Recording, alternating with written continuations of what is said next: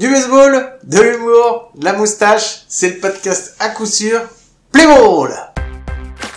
Could actually be higher than it was last year. That ball is drilled to deep right, and that could be number 400. It is! He's done it! He has become the first man in the history of the game to hit as many as 400 home runs and steal as many as 400 bases.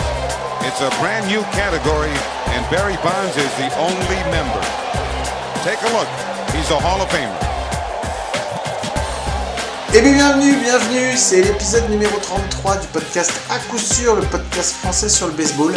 Et si vous vous demandez, ben oui, j'ai passé une bonne semaine, donc, euh, donc voilà, personne ne me pose la question, mais moi j'y réponds quand même. Voilà, donc euh, on est reparti pour un nouvel épisode. Avec moi, comme chaque semaine, c'est mon compadre, mon compagnon, c'est Mike. Mike, salut, comment tu vas?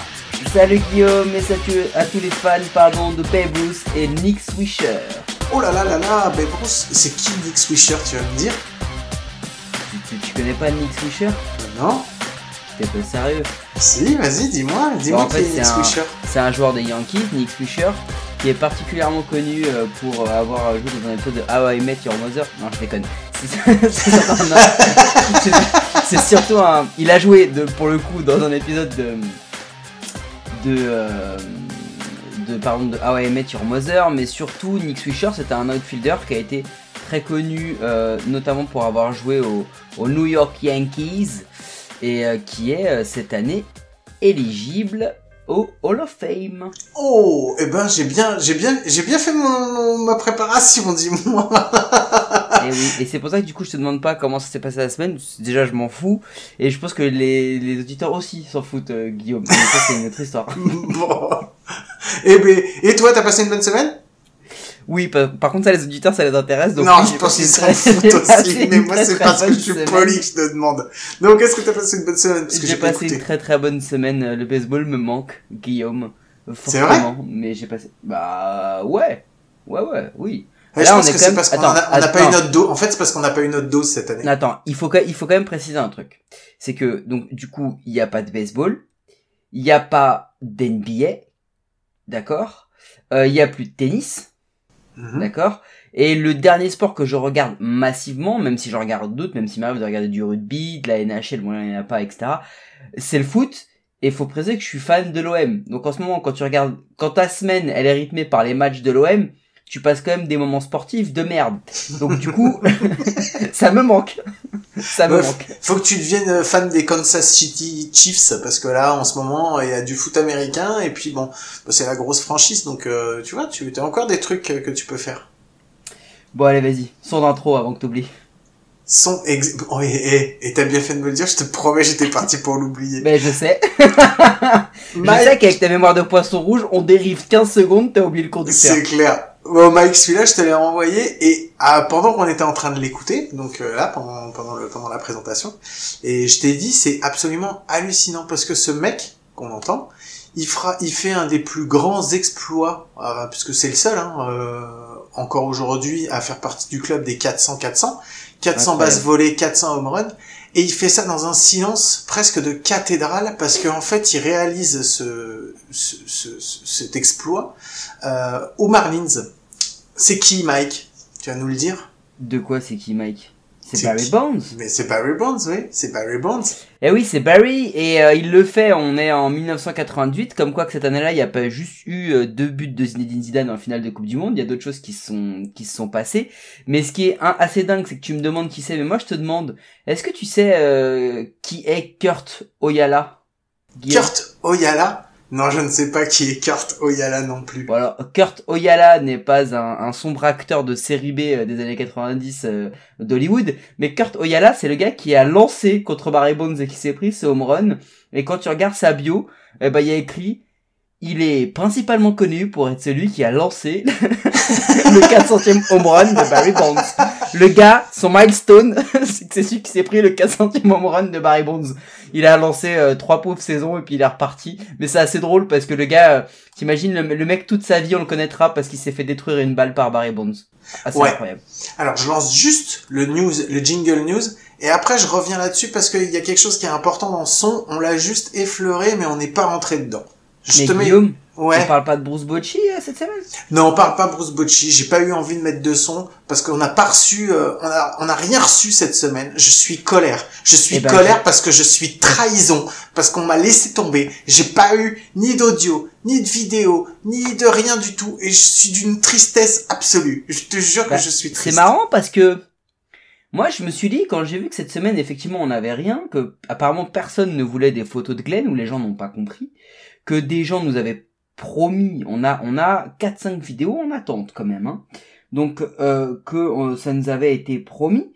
Moi je me suis dit c'est marrant que la première étape ça a été de lancer la pétition et que il y a une certaine personne qui a mis 40 ans avant de faire une pétition et donc j'ai regardé dans la liste des des des artworks, des, des œuvres, des vidéos, des dessins, des aquarelles, de tout ce qu'on a pu recevoir, je me suis dit, mais il y en a un qui a toujours rien fait, en fait, euh, en termes de, de, de, de création. Il s'appelle Guillaume. Guillaume, où est ta vidéo? Où est ton dessin? Où est ta contribution à Bruce Bocci Guillaume, pourquoi tu n'as rien envoyé, toi non plus? Alors, j'ai rien envoyé parce que j'attends que le 15 décembre soit passé, parce que sinon les votes vont être faussés, puisque je vais voter pour moi pour avoir la photo de Glenn. parce que je suis un gros truand. Donc, Donc, on- voilà. donc, donc nous sommes bien en Corée du Nord, on est d'accord C'est c'est c'est C'est exactement ça, c'est exactement ça, c'est une dictature. Donc non, et en plus, c'est vrai, vraiment. J'ai dit si je dois faire un truc, je le ferai promis après le 15 décembre. J'enverrai pas de truc Ah, avant parce attends, que sinon je suis obligé de me prendre en Parce compte. que moi, moi, je connais les mythos dans ton genre. Après le 15 décembre, mais avant quel jour? Parce qu'après le 15 décembre, il y a l'infini, mon pote. Donc moi, je veux savoir quand. Je veux qu'on me dise quand, monsieur. Avant la fin de l'année. Entre le 15 décembre et le 31 décembre, je te Quelle promets année que je te Quelle fais année, un quelle truc. Quelle année, quelle année Le 31 décembre 2020. Merci. Avant le 1er Ah, janvier ouais. 2000. avant- Les gens ne l'ont pas vu. Premier- Les gens n'ont pas vu ses yeux où le mec a dit merde. 2020. Il était à deux doigts de dire 2028 peut-être. Et je tiens à dire, je tiens à dire que en tant que, en tant que, que, que créateur déjà des quatre jingles de Bruce Bocci, je pense que déjà j'ai déjà créé quatre œuvres majeures, majeures dans l'histoire du Et podcast. tu veux un. Energy Music Awards Comment ça se passe? Bon écoute, tu sais quoi? Passons à autre chose, parce que sinon tu voulais pas en parler, mais apparemment t'en parles beaucoup. Non mais Et tu- moi j'annonce le Jingle News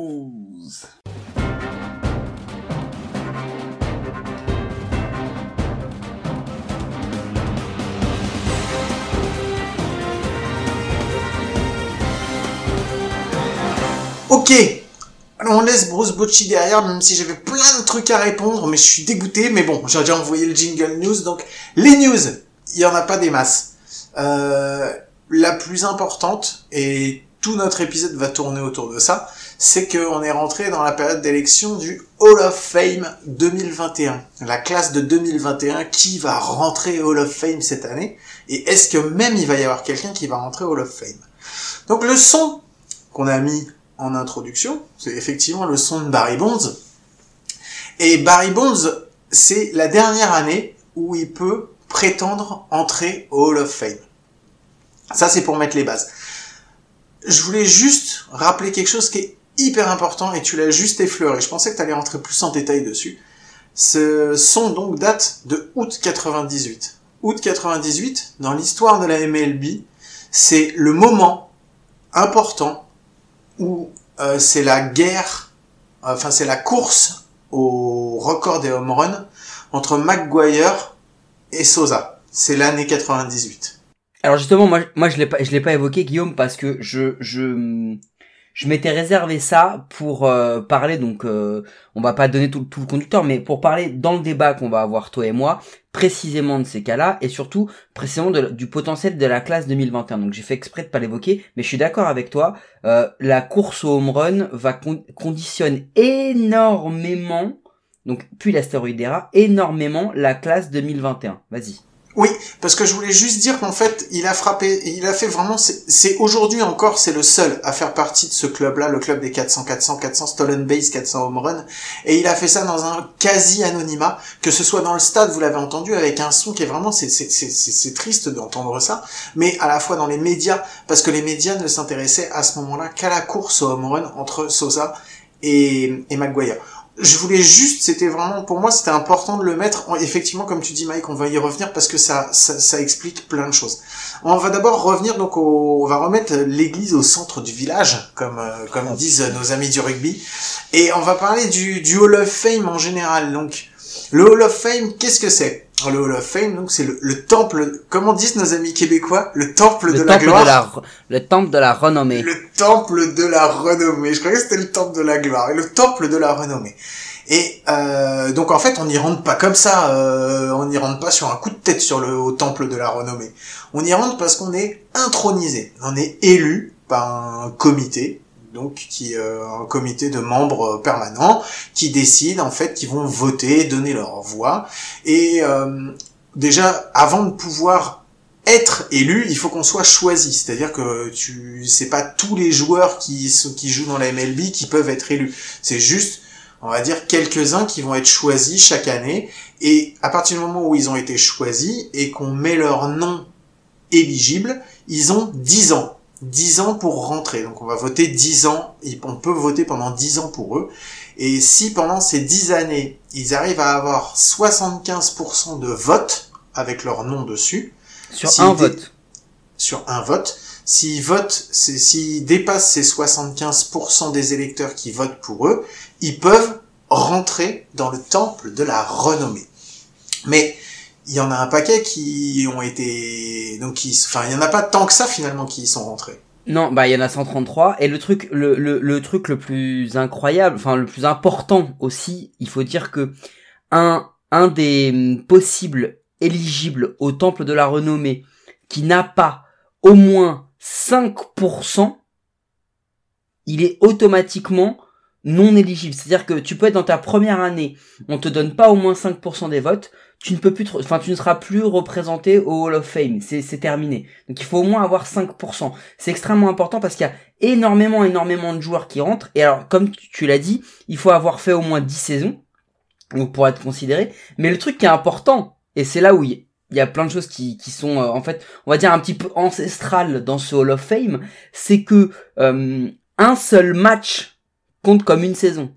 C'est-à-dire qu'un mec qui a joué 10 matchs dans sa, dans sa carrière, mais qui a joué 10 euh, saisons, il est potentiellement éligible au Hall of Fame. Oui, c'est, euh, enfin, c'est des conditions qui sont très particulières. Euh, la MLB aime à rappeler que elle n'a aucun, euh, enfin les commissionnaires aiment bien rappeler qu'ils ont aucun, qui que leur leur desiderata ne rentre en aucun cas dans le vote du Hall of Fame. Le Hall of Fame est une est une association le MLB Hall of Fame est une association à Coopers, qui est basée à Cooperstown et qui est totalement indépendante de la ligue majeure de baseball. Ouais, c'est ça, Guillaume. Hein. Il faut, enfin, tu, je pense que tu vas leur expliquer, mais il faut expliquer aussi qui sont les électeurs.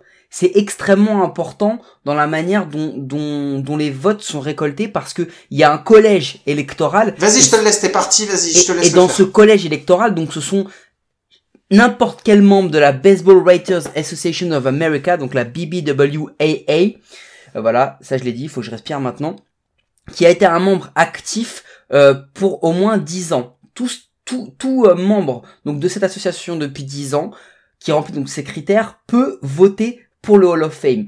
C'est qui les, les membres de la BBWAA Eh ben en fait, ce sont ceux qui écrivent dans les ce qu'on appelle les newspapers. Depuis les années 2000, on a élargi à, à des journalistes internet. Mais ça veut dire que globalement, euh, les les étudiants, enfin on va dire les les les, les ceux qui qui les profs de sport, les, les personnalités de la télévision, de la radio ne peuvent pas rentrer là-dedans. Les sportifs, les coachs, les arbitres ne peuvent pas rentrer là-dedans. Donc en fait, c'est un espèce de clubhouse avec des gars qui ont leur petit gilet sans manches, leurs petites chaussures à pompons et leur bermuda qui, euh, entre deux euh, margaritas, vont dire Alors, euh, John, est-ce que tu crois qu'on peut voter pour Barry ou pas pour Barry? C'est un peu ça l'idée. C'est quand même encore un truc un petit peu hyper élitiste, en fait, au final. Et, et du coup, on, on, on véhicule par cela, je sais pas si c'est bien ou mauvais, une espèce de, de de bonne pensée. Tu vois, c'est eux qui ont le, c'est eux qui ont le pouvoir, la légitimité de faire rentrer quelqu'un à Cooperstown. Eh bien, oui, mais alors ce qui est aussi ce qui est marrant, c'est que c'est déjà eux qui donnent les récompenses pendant l'année, puisque Et c'est oui, déjà monsieur. eux qui votent pour les Et Gold Gloves, pour les MVP, pour les Cy Young, donc euh, donc voilà. Et je vais pas, re- on va pas rentrer dans le débat. Est-ce que c'est normal, est-ce que c'est pas normal C'est comme ça. De toute façon, c'est comme ça. Voilà, c'est c'est eux, c'est historique, c'est comme ça. Non mais il fallait quand même expliquer. En fait, il faut expliquer vraiment le contexte euh, pour euh, pour. On, on- en fait, on va essayer de dans ce podcast donc de vous raconter l'histoire. On commence par la news, le Hall of Fame. On vous explique le contexte. Ensuite, on va vous parler de l'actu. Et puis on va prendre un cas particulier qu'on veut mettre en avant et on va poser une question. Donc là, dans le contexte, il faut vraiment comprendre qui vote. Enfin, on a compris pour qui on votait. Maintenant, il faut aussi comprendre qui vote, tout simplement. Donc, on vous a expliqué qui vote, on vous a expliqué comment y voter, on vous a expliqué les règles.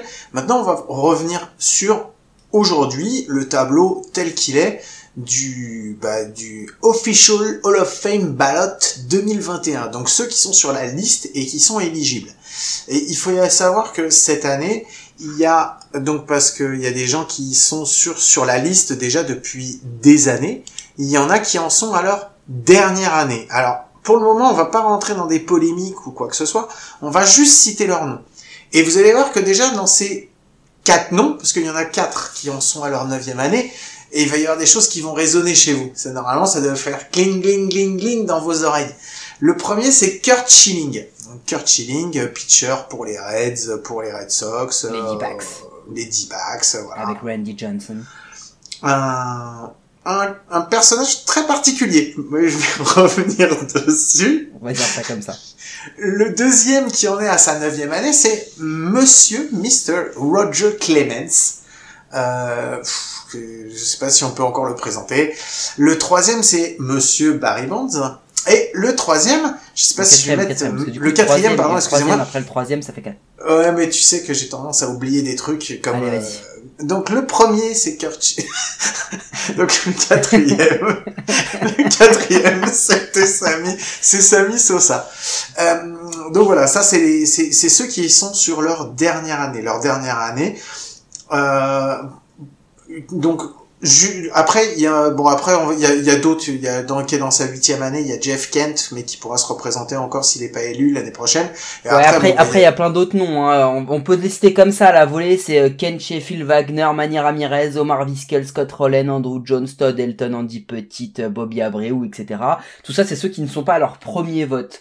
Et c'est ça où ce ce qui est important, c'est que bon, vous en aurez, il y en a sûrement plein de noms qui vont, qui vous disent quelque chose. Il y a les first ballots. Et en fait, nous, ce pourquoi on voulait revenir sur la 2021, c'est que il pourrait, il pourrait, d'après les prédictions de d'à peu près euh, tous les tous les éditorialistes euh, MLB, que avec l'arrivée des first ballots, donc les Tim Hudson, Mark Burle, Tory Hunter, Dan Aren, Barry Zito, Aramis Ramirez, Shane Victorino, A.J. Burnett, Nuix Fisher, Latroy Hawkins et Michael Cuddyer, on a beaucoup de de bons joueurs, de beaux joueurs, des joueurs qu'on a aimés, mais est-ce que réellement ces gars-là peuvent se dire aujourd'hui ils vont être dans les 134 euh, nouveaux élus au, euh, au Baseball Hall of Fame. Parce qu'en fait donc c'est ce qu'on vous disait d'après les prédictions cette année 2021 pourrait être la première année depuis 2013 sans aucun membre intronisé au Hall of Fame. Oui, je pense que les first ballots sont des noms effectivement comme tu disais qui sont connus mais pas assez euh, qui sont pas assez forts euh, enfin Non, non, mais faut du- prendre juste une pas- je, je peux pas dire qu'ils sont forts ou qu'ils sont pas forts c'est pas une question de jeu c'est après c'est une question aussi ils sont élus pour des stats ou pour des choses comme ça ou pour des moments iconiques Voilà, on l'a redit, hein, c'est une question de contexte. C'est-à-dire que là aujourd'hui, on va, moi je vais prendre, euh, allez, je vais prendre trois noms, juste pour pour vous situer. Scott Rowland, quatrième année. Todd Elton, troisième année. Andy Petite, troisième année. Si ces gars-là, et je parle pas d'Omar Vizquel et autres, hein, mais si ces gars-là ne sont pas des first ballots, tous les mecs qu'on a cités en dessous, c'est pas des first ballots. Parce que parce que Andy Petite, euh, même si ça n'a pas été le lanceur le plus dominant de l'histoire, il a fait partie d'une énorme dynastie. Il a marqué, euh, il a marqué le baseball en faisant partie d'une génération de joueurs qui ont, qui ont marché sur la MLB pendant un certain temps. Donc, je pense qu'il ira quand, je ne sais pas, parce qu'aujourd'hui ses votes sont vraiment très bas. Euh, un mec comme Todd a toutes ses chances, un mec comme Scott Rowland a toutes ses chances, Omar Vizquel a toutes ses chances, euh, parce qu'il y a aussi ce qu'on appelle des, des trends. on, on, est- on- aime beaucoup. C'est un, un système qu'il faut aussi comprendre dans, le- dans le Hall of Fame par rapport à 2021. C'est qu'il y a des trends. C'est-à-dire que il y a des gars qui au premier, euh, à leur première, euh, au premier ballot, euh, comme Bobby Abreu, vont avoir euh, 5,5, 10 ou 7, juste de quoi passer l'éligibilité à la, à la première année. Mais plus ça va, et plus on se rend compte que c'est dans, on, on arrive dans les dernières années, plus ça monte. Et l'exemple numéro 1, et donc on va commencer à faire du, du, du, du, du name par name, c'est Kurt Schilling. Kurt Schilling, ces dernières années, c'est 45%, 51%, 61%, 70%.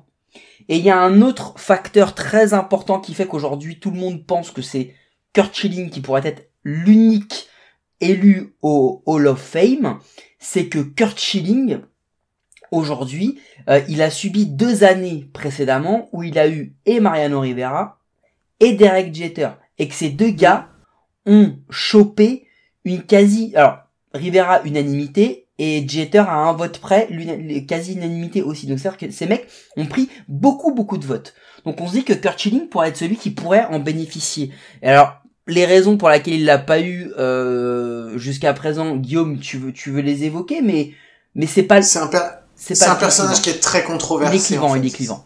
C'est un personnage qui est très controversé dans son rapport avec euh, avec ses partenaires, dans son rapport avec ses euh, avec ses directions et dans son rapport avec la presse aussi. Et c'est Surtout ultra important. Et c'est ultra. Mais c'est pour ça que c'est ultra important de, de, de parler. C'est pour ça que tu as eu raison de revenir sur le collège, sur ce vote collégial, sur qui représente le collège. Parce qu'au final, c'est ces gens euh, de la BBWWA.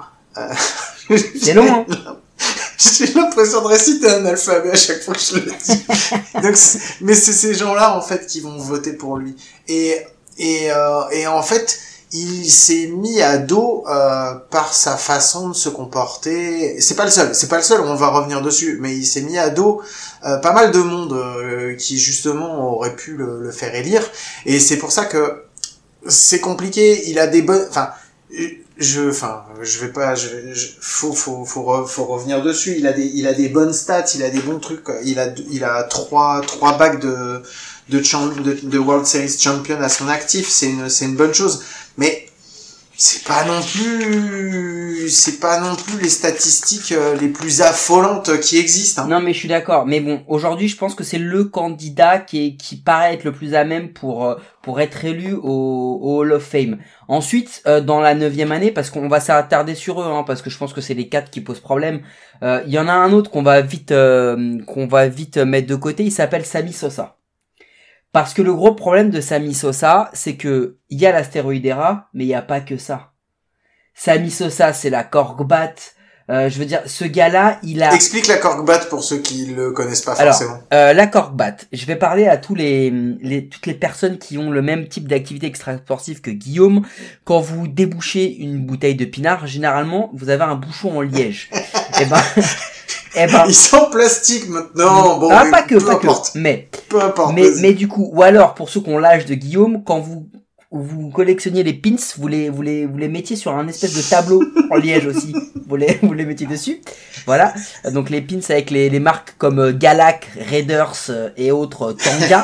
Euh, voilà, je parle aux gens de la génération de Guillaume. Euh, pour les autres, le- c'est du liège, tout simplement. En fait, on prend une batte en bois, on la fait euh, creuse et dedans on met du liège. Pourquoi? Parce que euh, ça va faire, euh, ça va créer un effet de rebond parce que le liège va absorber le choc et ça va avoir un peu le même effet qu'une batte en métal qui est donc creuse et qui va créer un effet de rebond. C'est pour ça que quand vous pensez que vous frappez très fort et que vous êtes très bon avec une batte en métal, essayez avec une batte en bois et quand vous allez avoir très très mal au niveau du poignet et de la paume parce que vous vous frappez comme Guillaume ou moi, vous allez vous rendre compte que finalement vous n'êtes pas si fort que ça.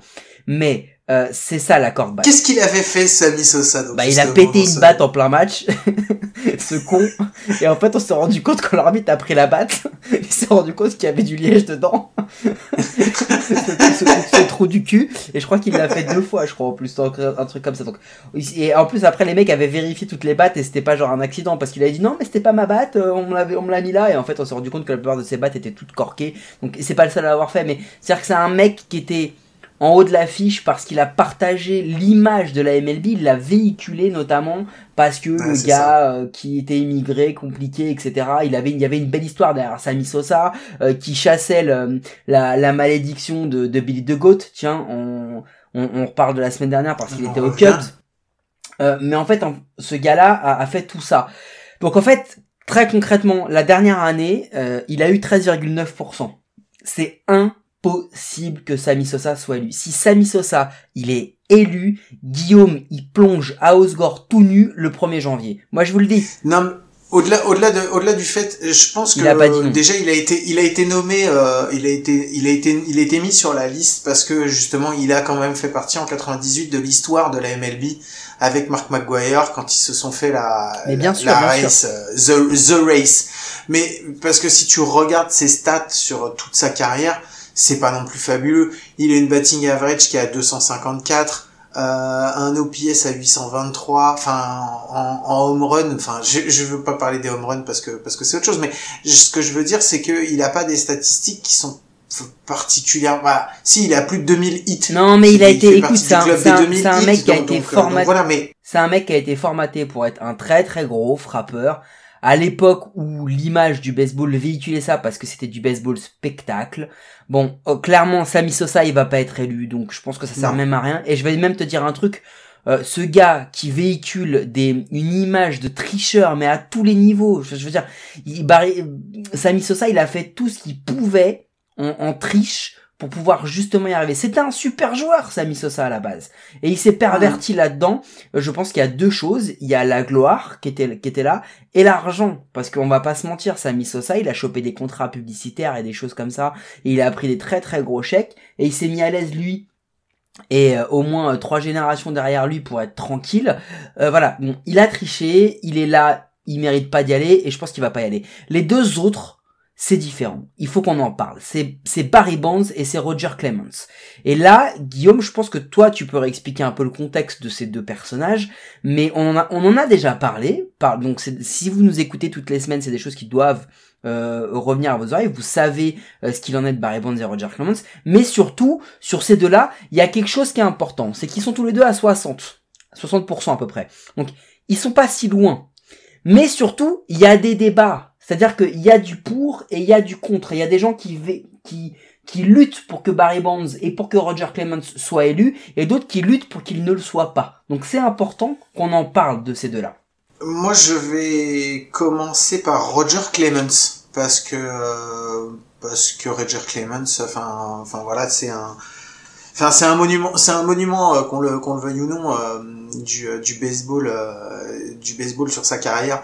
Euh, on peut on peut mettre justement en plus en parallèle la carrière à la fois de Clemens et de Bonds parce que je pense qu'elle se même si c'est un pitcher et un, frappeur, elles se suivent aussi un petit peu euh, dans le sens où ils ont commencé euh, tous les deux, ils étaient ultra dominants quand ils ont commencé, mais l'un comme l'autre.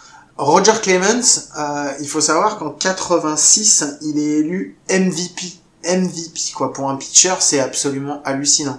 Et Barry Bonds, lui aussi, il a été élu sept fois MVP. Et on parle de ça, en fait, ils ont commencé leur carrière au début des années 80. Ouais, mais en plus, ce qui est, assez euh, incroyable, c'est que quand tu compares le style de lanceur de Clemens et le style de frappeur de Bonds, finalement, ça se rejoint. Clemens, c'était un mec hyper agressif qui lançait beaucoup, beaucoup, beaucoup. C'était un vrai power pitcher. Il lançait beaucoup de fastballs et des fastballs à 98 mph qui déjà pour l'époque étaient monstrueux. C'était, c'était des gars ultra dominants, mais en manière puissante, comme le baseball des années 90-2000 en raffolait. Oui, Sauf que eux, ils ont lancé la donne dans les, au début des années 80. Parce qu'en fait, leur, leur histoire date pas de, du début des années 90. C'est vraiment eux, c'est des, c'est des joueurs qui sont ancrés dans les années 80. C'est des, enfin, ils sont, c'est des, c'est des icônes des années 80. Clemens, pour vous dire, quoi, enfin, on, on va juste citer quelques chiffres. C'est 7, 7 fois Cy Young, MVP donc en 1986, deux, euh, deux euh, bacs de World Series en 99 et en 2000, donc faire partie aussi de la grande génération des Yankees. Troisième de l'histoire, de toute l'histoire de la MLB en nombre de strikeouts, neuvième en termes de victoires, septième en nombre de games started. C'est deux matchs pas un, hein, c'est deux matchs à 20 strikeouts. Mm. C'est Deux matchs, c'est absolument hallucinant. Et une triple crown en 97 alors qu'il était au Toronto Blue Jays. Deux, Voilà, il en fait une en ju- 98 aussi. Et 98, excuse-moi, j'avais noté celle de 97, celle de 98 m'était passé, euh, m'était passé, euh, j'étais passé à côté. Et Barry Bonds, Barry Bonds, c'est, euh, c'est le premier en home run, avec, euh, que ce soit en carrière ou en Ouais, saison, ce que j'allais 73 en carrière, 762 en saison. C'est le premier en bébé en carrière et en saison, 232 en carrière, 2558 en saison. C'est le troisième de l'histoire en run avec 2227, le quatrième en RBI en 19, avec 1996. C'est sept titres de MVP et c'est huit Golden Glove. Au-delà de ça, au-delà de ça, on est tous d'accord. On est tous d'accord pour dire qu'ils ont terminé et c'est là qu'il y a quelque chose qui fait que on a ce on a cette discussion aujourd'hui. C'est qu'effectivement, effectivement, Clemens et Bonds, ils ont terminé leur carrière dans la stéroïde era et les deux, ils ont participé à cette stéroïde era. On peut pas dire le contraire. Enfin, de toute façon, tu vois les changements qu'ont subi ces mecs physiquement. C'est, enfin, c'est pas possible. Tu, c'est pas des changements qui sont naturels. C'est, c'est normal. Ah bah Mais c'est ces gars-là- c'est sûr qu'ils ont pas ils ont ils ont pas chopé ces changements en, en mangeant que des frosties hein, le matin. Il y a un moment il faut ou alors ils, ils étaient bleus les À moins que les Frosties y soient euh, vraiment, euh, vraiment dopés, quoi. Ils étaient bleus, quoi. C'était, c'était des frosties que tu trouves que en parapharmacie, tu vois. Non, mais, euh, plus, plus sérieusement, euh, je suis d'accord avec toi. Après, moi, je pense que ce qu'il faut dire aussi, c'est que, même si oui, ou- c'est, c'est plus vrai, hein, que ce soit des icônes des années Je, suis 80 pas, pour, je donne pas mon, Non, non, mais je donne pas mon avis, hein. Parce que je te dis. donne pas mon avis, non, hein. mais tu, ok? On va se calmer, d'accord? Non, mais je suis pas énervé. C'est juste, Non, non, je je, veux juste- attends. je veux juste dire que Oui, je jusqu'à maintenant, pour le moment, mais je te reprends juste sur je ne fais que des facts, Je, que je des, te que des reprends faits. juste sur un truc. C'est que. Barry Bonds, c'est quand même beaucoup plus une icône des années 90 que des années 80. Parce que Barry Bonds, il commence vraiment à être archi dominant.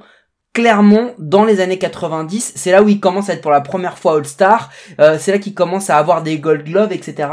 Euh, Je suis d'accord. parce que aussi pour un, un frappeur, souvent ça met un petit peu plus de temps que pour des lanceurs, surtout à, à cette époque-là. Euh, Mais il est déjà, même s'il est pas, alors excuse-moi, hein, mais même s'il est pas au top du top quand il le fait, peu importe, mais quand il commence sa carrière, il est déjà monstrueux, quoi. mais Et il bat déjà il tous les une- records en termes d'âge en fait, Barry Bonds. Mais et il y a toute une et puis il y a toute une histoire. Barry Bonds, c'est quand même le c'est quand même le il a quand même un père qui est ultra célèbre, Ouais. Bobby Bonds. Ouais, ouais. Et, il a quand même son il y a son euh, son son parrain aussi qui est qui est une, lé- une légende puisque c'est Willie Mays va. Hayes qui est son parrain quoi. Donc voilà, tu vois déjà le type il arrive, lui, il a passé déjà toute son enfance euh, aux côtés de son père et il arrive, c'est déjà un Enfin, c'est comme Ken Griffey quand il est arrivé. C'est comme Griffey, comme Ken Junior quand il est arrivé. Mais, mais, mais c'était en fait, deux, c'était deux fils d'eux, c'était déjà des au-dessus du lot, mais, quoi. mais bien sûr, mais en fait, là, ce qui, ce qui est, ce qui est vraiment, euh, ce qui est vraiment euh, assez compliqué euh, de, de ce point de vue-là, c'est que ils ont en plus des personnalités qui sont compliquées. C'est-à-dire que, au-delà même de ça, si il y avait, attention sur le juste, hein, s'il y avait eu juste cette histoire de stéroïdera, je pense que beaucoup auraient été capables de, de passer outre. Mais il y a, il y a le fait que leur personnalité, elle est aussi très clivante. Parce que, par exemple, euh, Roger, Roger Clemens, euh, il y a eu, euh, au-delà même des stéroïdes, il a, été au centre d'une, grosse polémique parce qu'on connaît l'Amérique, un peu puritaine autour de ses relations amoureuses et du fait qu'en fait, il a fait, il, c'est-à-dire que sa femme, si on reprend l'expression, c'est pas des cornes qu'elle avait, c'était, c'était, c'était, c'était devenu, non mais, c'est vrai. Pourquoi tu rigoles? Mais non, mais parce que parce que ça me fait penser. C'est vrai que son histoire, ce qu'on lui a reproché, c'est exactement la même chose que ce pourquoi on a cloué au pilori euh, Tiger Mais Woods. c'est pendant ça. Enfin, la meuf, c'était C'est devenu un cactus. C'était plus des cornes qu'elle avait. Ça poussait de tous les côtés. Enfin, voilà. Le mec, après, il faut se rendre compte que Clemens, c'était une superstar. Mais ça dépassait le cadre du baseball. Et, Ah non, mais c'est et, en fait, euh, ce gars-là, euh, il, il, il- il traîne aussi un peu tout ça. Et puis, il traîne surtout le fait d'avoir dit non, je suis pas coupable. Quand on lui a demandé, Clemens, on lui a demandé, et le mec, il a, il a prêté serment euh, devant le, le, le, le Congrès, euh, alors qu'on lui reprochait je ne sais plus combien de, de, de, de faits, et le gars a dit non. Non, non, de- au niveau des, des anabolisants et des stéroïdes, je suis non coupable, je les ai pas pris. Alors que bon, enfin tout le monde le savait quoi. Il faut juste faire un avant-après quand il est au Red Sox et quand il arrive aux Yankees. Très honnêtement, je pense que la butte du monticule, ils ont remis quelques vérins pour la supporter parce que le gars il avait pris quelques kilos quand même. Et il y avait pas de gras. C'est pas comme toi et moi. C'est pas après la dinde comme toi et moi quand on se repèse le 26. C'est pas exactement la même prise de poids quoi. Et c'est marrant parce que cette année-là, c'est l'année du changement et c'est exactement la même année que le changement qui est pour Barry Bonds. C'est pour ça qu'elle c'est pour ça que c'est enfin elles sont marrantes justement enfin c'est marrant de faire le, le, le, parallèle entre ces deux joueurs. C'est parce que 99 c'est une année c'est deux années qui sont charnières pour l'un comme pour l'autre. C'est l'année du changement pour les deux. Et c'est pour ça que c'était pas anodin quand je voulais pas quand je parlais tout à l'heure de 98 de Barry Bonds parce que c'est justement c'est tout et c'est Ken Griffey Jr. qui a mhm. dit qui a expliqué ça et qui en a bien parlé et Barry Bonds a jamais euh, a jamais dit que c'était vrai mais enfin je vois pas pourquoi Ken Ken Griffey Jr. aurait été raconté n'importe quoi il dit que à la fin de la saison 98 ils se sont retrouvés euh, Barry Bonds et lui euh, à manger enfin peu importe, ils, ont, ils ont dîné ensemble et que pendant leur repas, euh, Barry Bonds aurait dit à, Ken Griffey Jr. il a dit tu vois le problème c'est que cette année euh, on a parlé que de the race entre euh, Sosa et McGuire et moi, ça fait des années, des années que je tape et que, que je fais des trucs, je fais des trucs que personne fait. Regarde, je suis le premier arrivé à 400, 400. Et cette année, personne n'a parlé de moi. Il dit, bah, c'est, puisque c'est comme ça, et eh ben, moi aussi, je vais rentrer dans leur club. Et s'il faut que, il faut, faut que j'en passe par là et que je prenne des stéroïdes pour, pour, pour faire parler de moi, moi aussi, et eh ben, eh ben, je vais jouer dans la même cour qu'eux et on va voir qui sera le meilleur. Ouais, et, et en plus, pour, là, du coup, si on parle de Barry Bonds, Barry Bonds, il fait partie d'un truc qui est encore plus gros. C'est-à-dire que Barry Bonds, il fait partie du Balco scandale. Si vous connaissez pas le Balco scandale, et c'est extrêmement important, c'est un scandale qui a touché le sport dans les années 2000 et qui a, et qui a touché donc des MLB players, donc les Jeremy Giambi, euh, euh, Benito Santiago, mais surtout, il a touché Marion Jones. Marion Jones, dans les années 2000, on l'appelle la Carl Lewis du sprint féminin. Elle écrase tout. Elle gagne des médailles dans le sprint, en saut longueur, etc. Elle se fait choper, c'est un scandale monumental aux États-Unis. Et dans le rapport, dans le rapport, il y a un autre boxeur qui s'appelle Shane Mosley, qui a aussi gagné des, qui a gagné des ceintures. Il y a toute une partie des joueurs des Oakland Raiders. Et, et surtout, il y a Barry Bonds. Donc en fait, Barry Bonds, il est, en fait, on se rend compte que c'est pas un gars qui a pris des stéroïdes à un moment.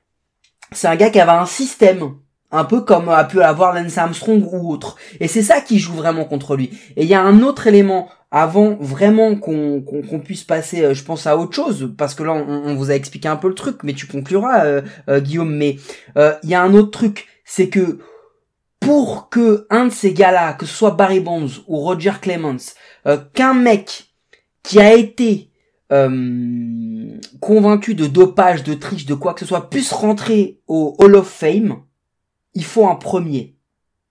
Il faut qu'un mec puisse rentrer une fois pour qu'on puisse dire ouais mais les gars, si on a laissé rentrer Roger Clemens, pourquoi on laisserait pas rentrer, euh, je dis une, bêtise, hein, euh, Ryan Brown? Ok, il s'est fait choper, mais les gars, il mérite, il a, il a été MVP, etc. C'est un peu ça le truc. Il en faut un. Il faut une jurisprudence. Est-ce que Barry Bonds et Roger Clemens sont assez consensuels pour être ces gars-là? J'en suis pas sûr, parce qu'ils traînent d'autres casseroles uniquement que ce qu'on leur reproche. Et eh bien pour euh, conclure, on va dire, sur cette première partie euh, Hall of Fame, euh, je vais abonder en ton sens, Mike. C'est la neuvième, ça va être la dixième fois qui passe au niveau des votes. je pense que ils sont tous les deux quasiment à 61%, enfin c'est quasiment rien. je pense qu'ils sont trop loin trop loin aujourd'hui pour euh, pour pouvoir euh, pour pouvoir rentrer euh, rentrer dans le temple de la renommée. Et je pense qu'on va voir leur nom disparaître à tout jamais de bah des enfin ils resteront. On peut pas dire à tout jamais on ne sait pas.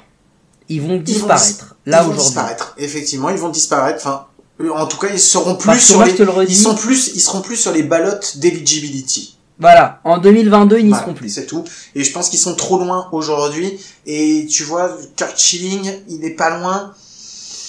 Mais je suis même pas sûr. Je suis même pas sûr qu'il aura les 75%. Non mais c'est pour ça, hein. c'est pour ça qu'en intro on a dit que 2021 pourrait être la première année depuis 2013 à ne pas avoir de d'inductee au Hall of Fame. Mais celui qui a les, les chances les plus fortes paraît être Kurt Schilling. C'est tout. Après, très honnêtement, euh, je, je je sais pas trop. Quand on sait qui vote et quand on sait la relation qu'a euh, Kurt Schilling avec euh, avec les votants, on, on, est en droit de se, de se, clairement de se poser la question.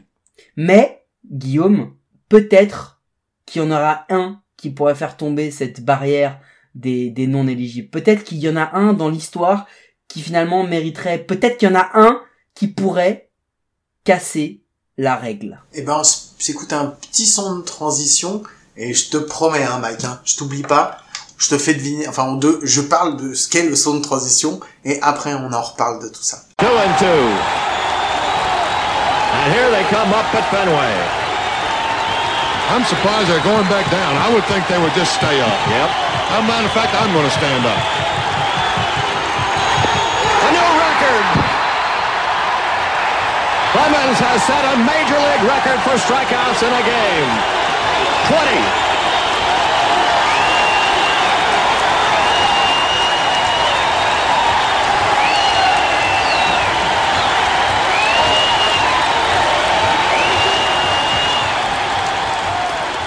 Donc ce petit son, euh, Mike, c'est bon, bah, c'est Roger Clemens. C'est euh, la première fois où il lance 20, 20 strikeouts dans, dans un match en 86 contre contre nos amis les Mariners. Ils sont toujours dans les mauvais coups. Ou les bons coups, je sais pas. Ouais. Non mais voilà, non mais voilà, c'était juste euh, juste parce que quand j'ai vu en plus ils avaient leur ancien logo qui était euh, qui était très, moi j'aime beaucoup leur ancien logo avec le le trident de. Neptune euh, qui fait le M. Donc euh, donc voilà, c'est c'est pour ça. Donc ouais, Roger Clemens parce qu'on vient de parler et je suis d'accord avec toi Mike, on va aller sur une une autre personne euh, très très très très très enfin qui euh, qui attire beaucoup l'attention, euh, c'est enfin pas ces derniers temps, mais à chaque fois qu'on parle de vote euh, Hall of Fame, euh, c'est un monsieur qui a qui est encore aujourd'hui euh, le meilleur, le plus grand frappeur de hit de toute l'histoire de la MLB et qui a bah, qui est passé devant le grand Ty Cobb pour devenir pour devenir le premier et c'est monsieur Pete Rose. Donc pourquoi ce si grand joueur, Mike? Pourquoi est-ce que ce si grand joueur n'est pas rentré euh, au Hall of Fame quand il a pu être euh, élu? Bah en fait, ce qui est reproché ce qui a été alors plus ou moins prouvé à Pete Rose, il faut il faut il faut il faut déjà réexpliquer qui est Pete Rose. Pete Rose, c'est un gars qui euh, a été 17 fois All-Star. Rendez-vous compte de ce que ça représente que 17 fois All-Star. 17 fois All-Star, c'est 17 fois de plus qu'à peu près vous tous réunis. Les gens qui nous écoutent, même les gens qui ne nous écoutent pas. 17 fois All-Star, c'est incroyable. Il a gagné trois bagues de World Series, NL MVP, World Series MVP, Rookie of the Year, et il a réussi à avoir ses euh, ses distinctions individuelles à l'époque où il jouait avec Johnny Bench, quand même, hein, qu'on a trusté quand même euh, une grosse partie. Est-ce que je. Alors je vais juste rajouter, avant que tu continues, je vais juste rajouter quelques petites stats. Donc comme je l'ai dit, il était premier dans toute l'histoire de la MLB en hit avec 4256. Premier en nombre de matchs joués avec 3562. Premier en nombre d'at-bats avec 14 053 at-bats. Premier en nombre de singles frappés avec 3315. Premier en on-base avec 5929. Et et il est seulement deuxième en double avec 746. Donc en, en gros, juste en parlant de Pete Rose, on parle assez facilement du top. Allez, je vais je vais être large pour vexer personne du top 30 dans toute l'histoire de la MLB. D'accord? Ah non, mais t'es, mais t'es- ultra large quand tu dis ça. C'est pas Mais bien top sûr, c'est un 30, tu top 10. rigoles ou quoi? euh, oui, c'est un top 10. Mais même pas Mais c'est un top 3 En frappeur, Ah ouais. c'est peut-être même le numéro En, 1 euh, en C'est peut-être... Moi, je... Non, mais je pense qu'il est... je Attention, que- attention. Après, voilà.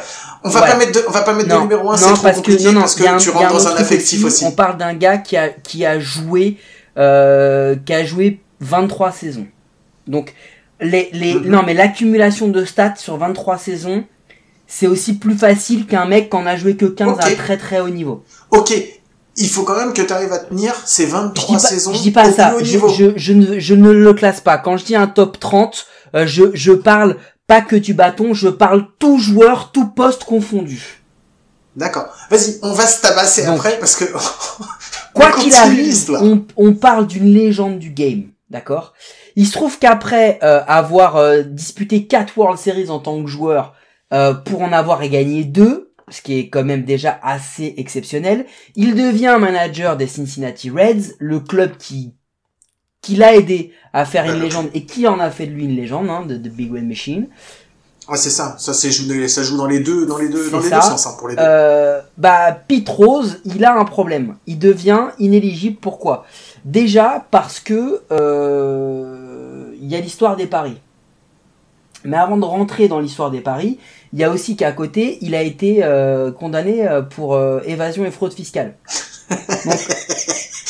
Ouais, les deux se relient, les deux sont liés, hein, si je peux me permettre non mais, quand même. non mais il faut le il faut le préciser parce que euh, voilà il a eu une amende euh, je sais plus combien c'est je crois que c'est si je dis pas de bêtises quelque chose comme 600 000 euh, euh, 600 000 dollars euh, si je dis pas de bêtises non 366 000 et 41 dollars euh, en back taxes euh, et 1000 heures de community service. Donc en fait en gros il s'est déguisé en hot dog pour aller faire de la pub au feu rouge si si je schématise. Ou alors il a creusé des canalisations avec des détenus mais c'est un peu l'idée. Mais surtout, c'est l'histoire du pari. Parce que le pari, il vient euh, quand en 1988, les Reds qu'il manage, il y a un jeu qui est jugé après coup controversé. C'est-à-dire que il y a un lancer qui est pas fait, qui est pas très bon en première base. Du coup, le première base récupère la balle, mais à le pied décollé. Le gars est safe. L'arbitre met un temps incroyable à annoncer le safe.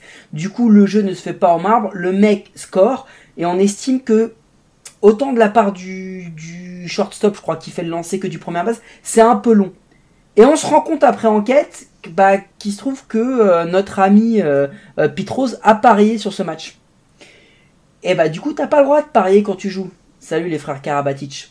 Euh, Article numéro 21 des règles de la MLB et des joueurs, tu n'as pas le droit. C'est marqué noir sur blanc. C'est une des, des règles qui a été instaurée justement après tous les scandales qu'il y a pu y avoir dans les années, euh, les années 30, 20, enfin, le fameux, euh, les fameux Black Sox et tout ça. Donc voilà, c'est, vas-y, continue. Pete Rose euh, est, euh, est jugé, il est, il est condamné parce qu'on estime qu'il n'avait pas le droit de parier. Pete Rose, jusqu'à aujourd'hui, donc on parle d'un, match, euh, on parle d'un match qui a eu lieu il y a, il y a, il y a 30 ans. Euh, Pete Rose, aujourd'hui, dit encore, oui, j'ai parié quand j'étais joueur, oui, j'ai parié quand j'étais manager, j'ai parié sur du baseball, sur de la NFL, euh, je schématise, mais sur de la, de la course de fourmis euh, ou euh, ou euh, du, je pas moi, du, du combat de coq.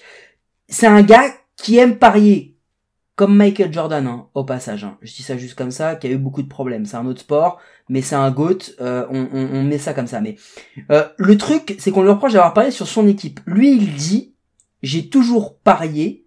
Oui, j'ai parié sur des matchs des Reds, mais j'ai toujours parié pour les Reds, jamais contre les Reds. Il est là, le, le, le, le point de l'argumentation, il est là.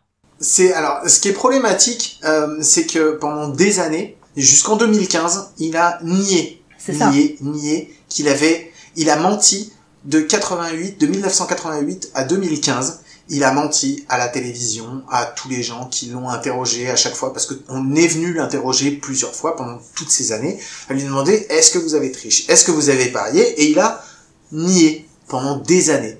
Et en fait, en 2015, lors d'une interview, il a finalement avoué qu'effectivement, oui, c'était vrai, il avait parié. Et ça, c'est un des trucs pour lesquels c'est absolument, euh, il y a eu, il y a, il y a toute une rancœur par rapport à ce mec-là. C'est qu'aujourd'hui, on, le veut pas le, aller le rechercher à cause de cette rancune et du fait qu'il est menti Plus. pendant autant d'années. Le petit Pete, il est malin. Parce que qu'est-ce qu'il fait? En 92, il va voir Faye Vincent, qui est alors le, le, le commissionnaire député. Il retourne en 98 avec le successeur de Vincent, Bud Selig. On lui dit non. Qu'est-ce qu'il fait une fois que Selig s'en va? Il retente avec Rob Manfred en 2015. Il tape à la porte, comme ça il fait... Monsieur, j'ai pris le rendez-vous de 9h. Je m'appelle Pete Rose, vous me connaissez pas, j'ai plus de 3408 à mon actif. Oui, j'ai parié pour les Reds, mais que pour les Reds, pas contre. Donc, s'il vous plaît, remettez-moi dans le vote. Eh bah oui, mais le problème, c'est que hum, c'est que oui, il a placé des, des paris qui étaient légaux. C'est c'est ça le truc aussi qu'il faut préciser. Les paris étaient légaux, pas illégaux. Il a pas fait ça dans une cave euh, de Brooklyn avec avec des avec des mecs qui avaient des barbes beaucoup trop longues et des têtes de mort sur des sur des euh, des, des manteaux en cuir derrière eux. Il a fait ça en allant au petit PMU du coin chez Bébert et il a fait son petit ticket Paris en sport comme tout le monde, d'accord? Je schématise. Ah non, alors oui, parce qu'en plus, en plus non, parce que pour pas être gaulé, parce qu'il savait très bien que c'était interdit, il savait très bien qu'il avait pas le droit, et il avait envoyé un intermédiaire à sa place. Et en fait, si, il s'est fait dénoncer, il s'est fait dénoncer par cet intermédiaire, parce qu'en fait le truc, c'est que à un moment, il avait des dettes auprès de cet intermédiaire et il voulait pas le rembourser. Et en fait, ce mec-là, il est allé voir la MLB en disant, euh, moi je connais, excusez-moi, mais je connais un joueur très très connu Manager. qui est passé par moi pour parier un, ma- ouais, un manager maintenant très connu qui est passé par moi pour parier et si vous voulez je peux vous dire qui c'est c'est une vengeance qui a fait qu'il a été chopé Oui, mais c'est toujours une connerie qui te fait te faire choper de toute façon. c'est vrai c'est toujours ça.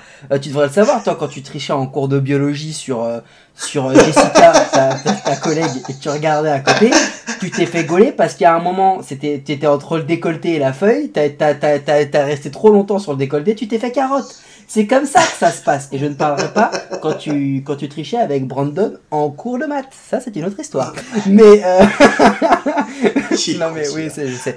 Non, mais le pire c'est sa, c'est sa défense. Bon, on va pas être méchant, mais Pete Rose, un peu comme Yogi Berra, c'est pas un philosophe. Hein, on- voilà, il, il a pas fait, le gars a, a pas fait l'ENA.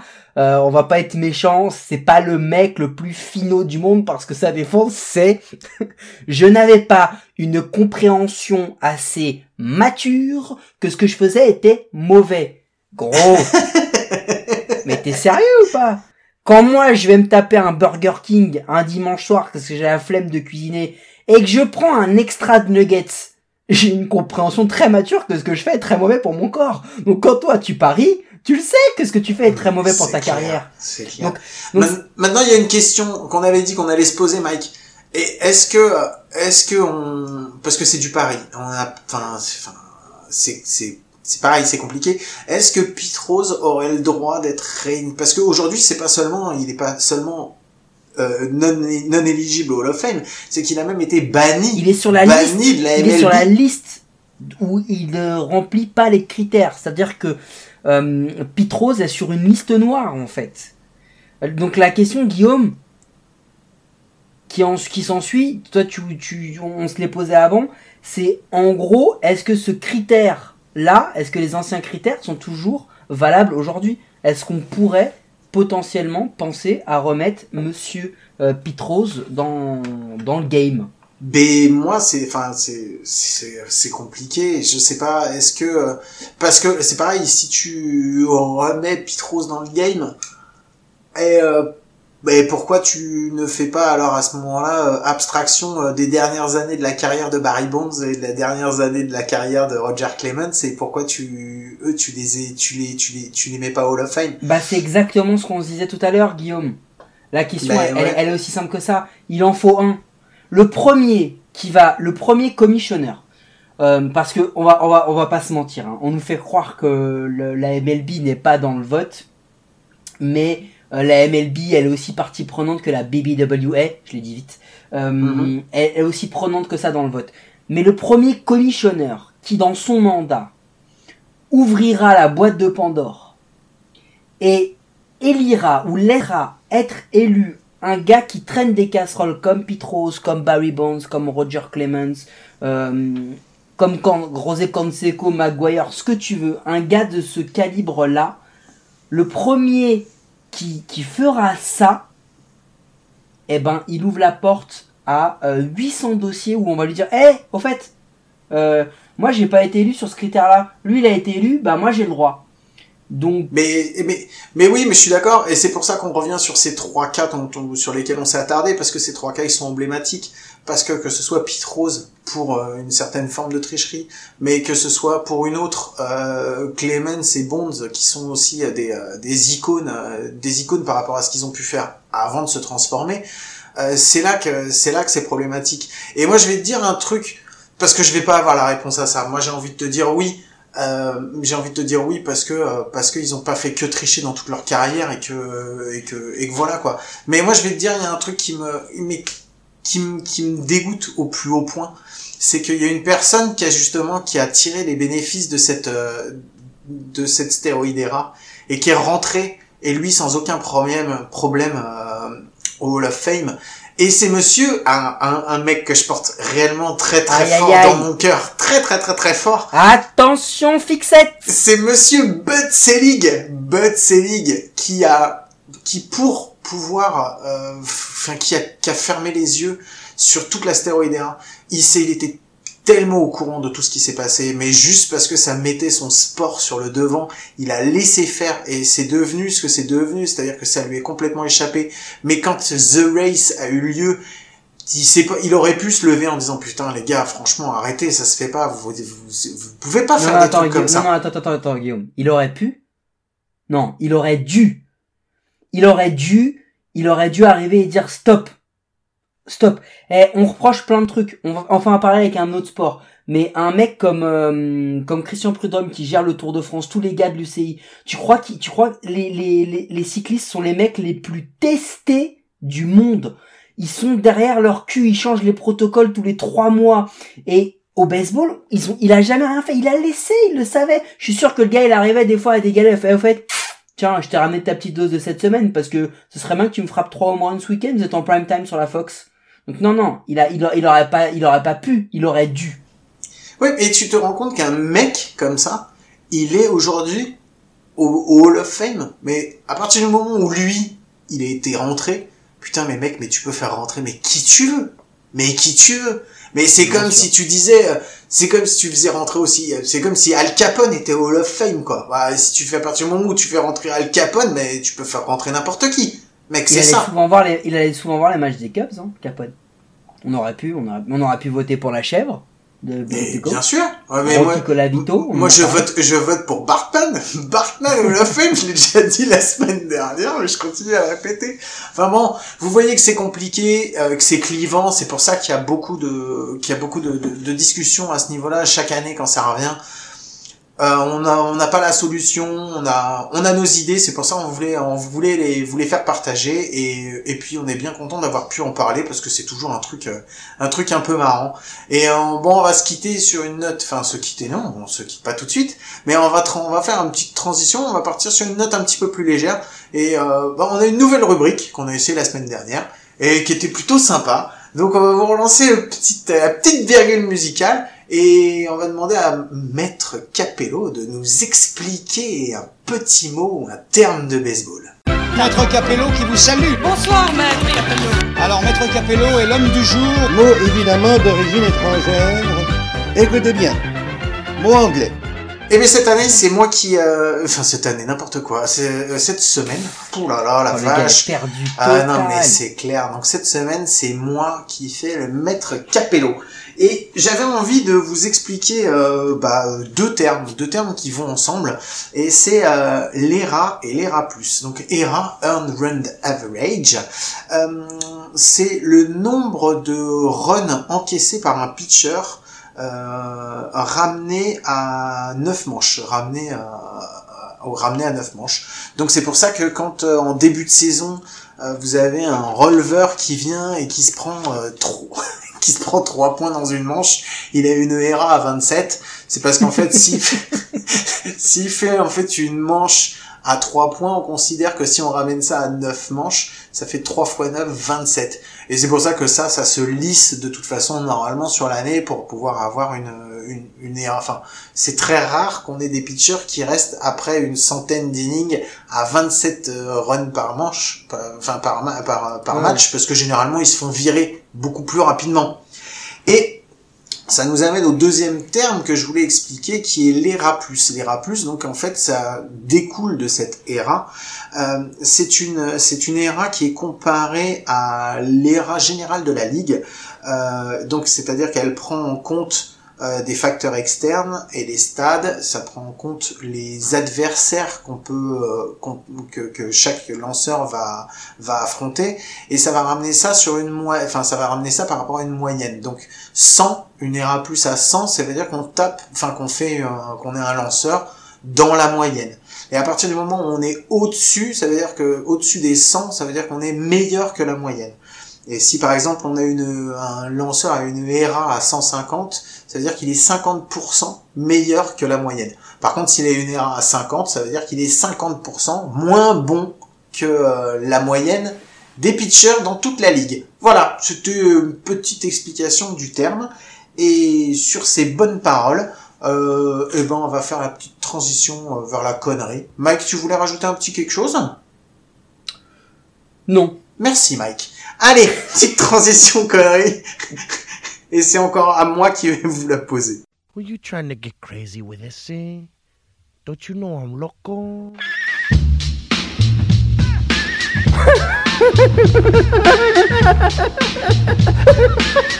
fuck is with this guy? Who is he?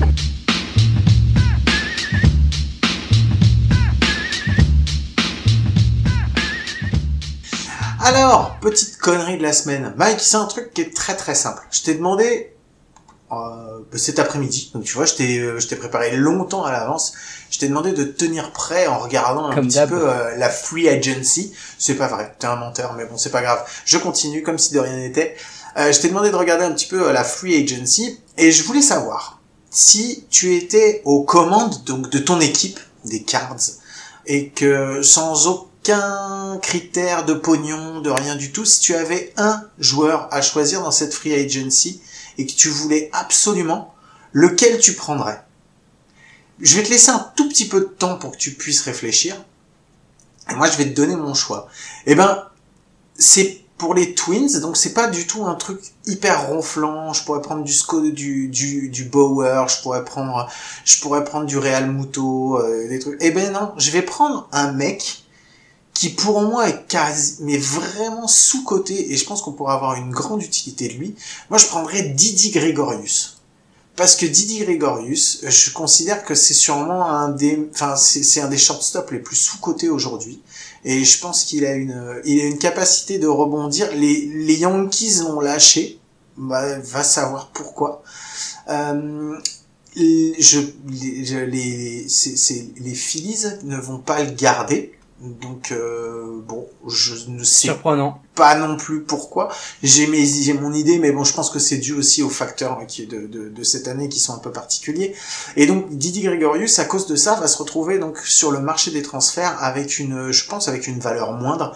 Et je pense que s'il y a un mec qui vaut vraiment le coup de cette année de le prendre parce que il peut t'amener beaucoup pour ton équipe sans te plomber énormément ta masse salariale, je pense que c'est lui. Et c'est un mec qui gagnerait justement, que tu gagnerais dans ton équipe à faire signer sur un contrat à long terme.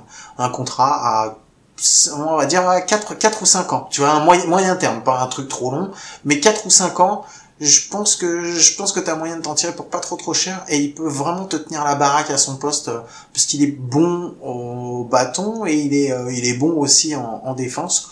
Donc voilà, moi ce serait mon choix. Mike, je t'ai laissé un petit peu de temps pour réfléchir. Est-ce que tu as quelqu'un en tête? Ou est-ce que c'est compliqué pour toi? Non, moi, il m'en faudrait deux. Deux? D'accord, vas-y. Moi, je prendrais Chinsucho et. Yukiro Petite. Sérieux, tu prendrais Chinsucho Ouais, pour faire jouer Petit Show.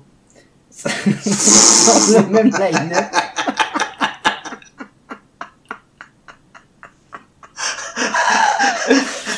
Ou alors, je prendrais Castro et John Jay pour faire jouer J. Castro. Et ça fait mal. Putain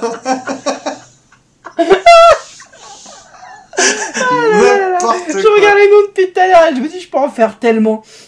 Non, franchement, non. Bah non, mais moi, tu me poses la question. euh, Si je suis les cartes, genre, je signe, je signe à 10, ne serait-ce que pour deux ans. Ne serait-ce que pour qu'il drive et qu'on ait le temps de trouver un autre receveur. Et parce que de toute façon, on n'aura jamais un mec Tu comme prends Real pas, Muto. tu- c'est ce que j'allais dire, tu prends pas Real Muto Mais ils l'auront jamais, ils l'auront jamais parce que les cards, les cards, faut pas oublier que quand ils ont fait avec euh, avec Goldschmidt le, la grosse signature qu'ils font, euh, c'est des trucs qu'ils ne font quasiment jamais. La dernière fois qu'ils l'avaient fait, c'était quasiment c'était quasiment deux ans avant avec Holiday. Donc euh, ils, ils ont un gros farm, ils, ils prennent beaucoup de jeunes qui font monter. La plupart des mecs qui sont titulaires, je regarde, ils laissent même partir un Colton Wong. Donc Ah, ils ça, c'est-. C'est pareil, j'ai halluciné complètement. J'ai pas compris mais ça. ils font ça pour libérer de l'espace. Il leur Mhm. faut du bâton.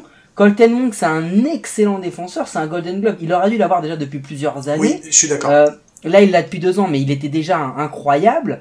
Euh, mais là, au- aujourd'hui, euh, ils le font parce qu'il leur faut du bâton et que pour avoir du bâton, bah, il faut qu'ils libèrent, il faut qu'ils libèrent, il faut qu'ils aillent, euh, qu'ils, aient de la masse salariale. Donc c'est pour ça qu'ils le font, pour pas lui donner un, gros gros salaire.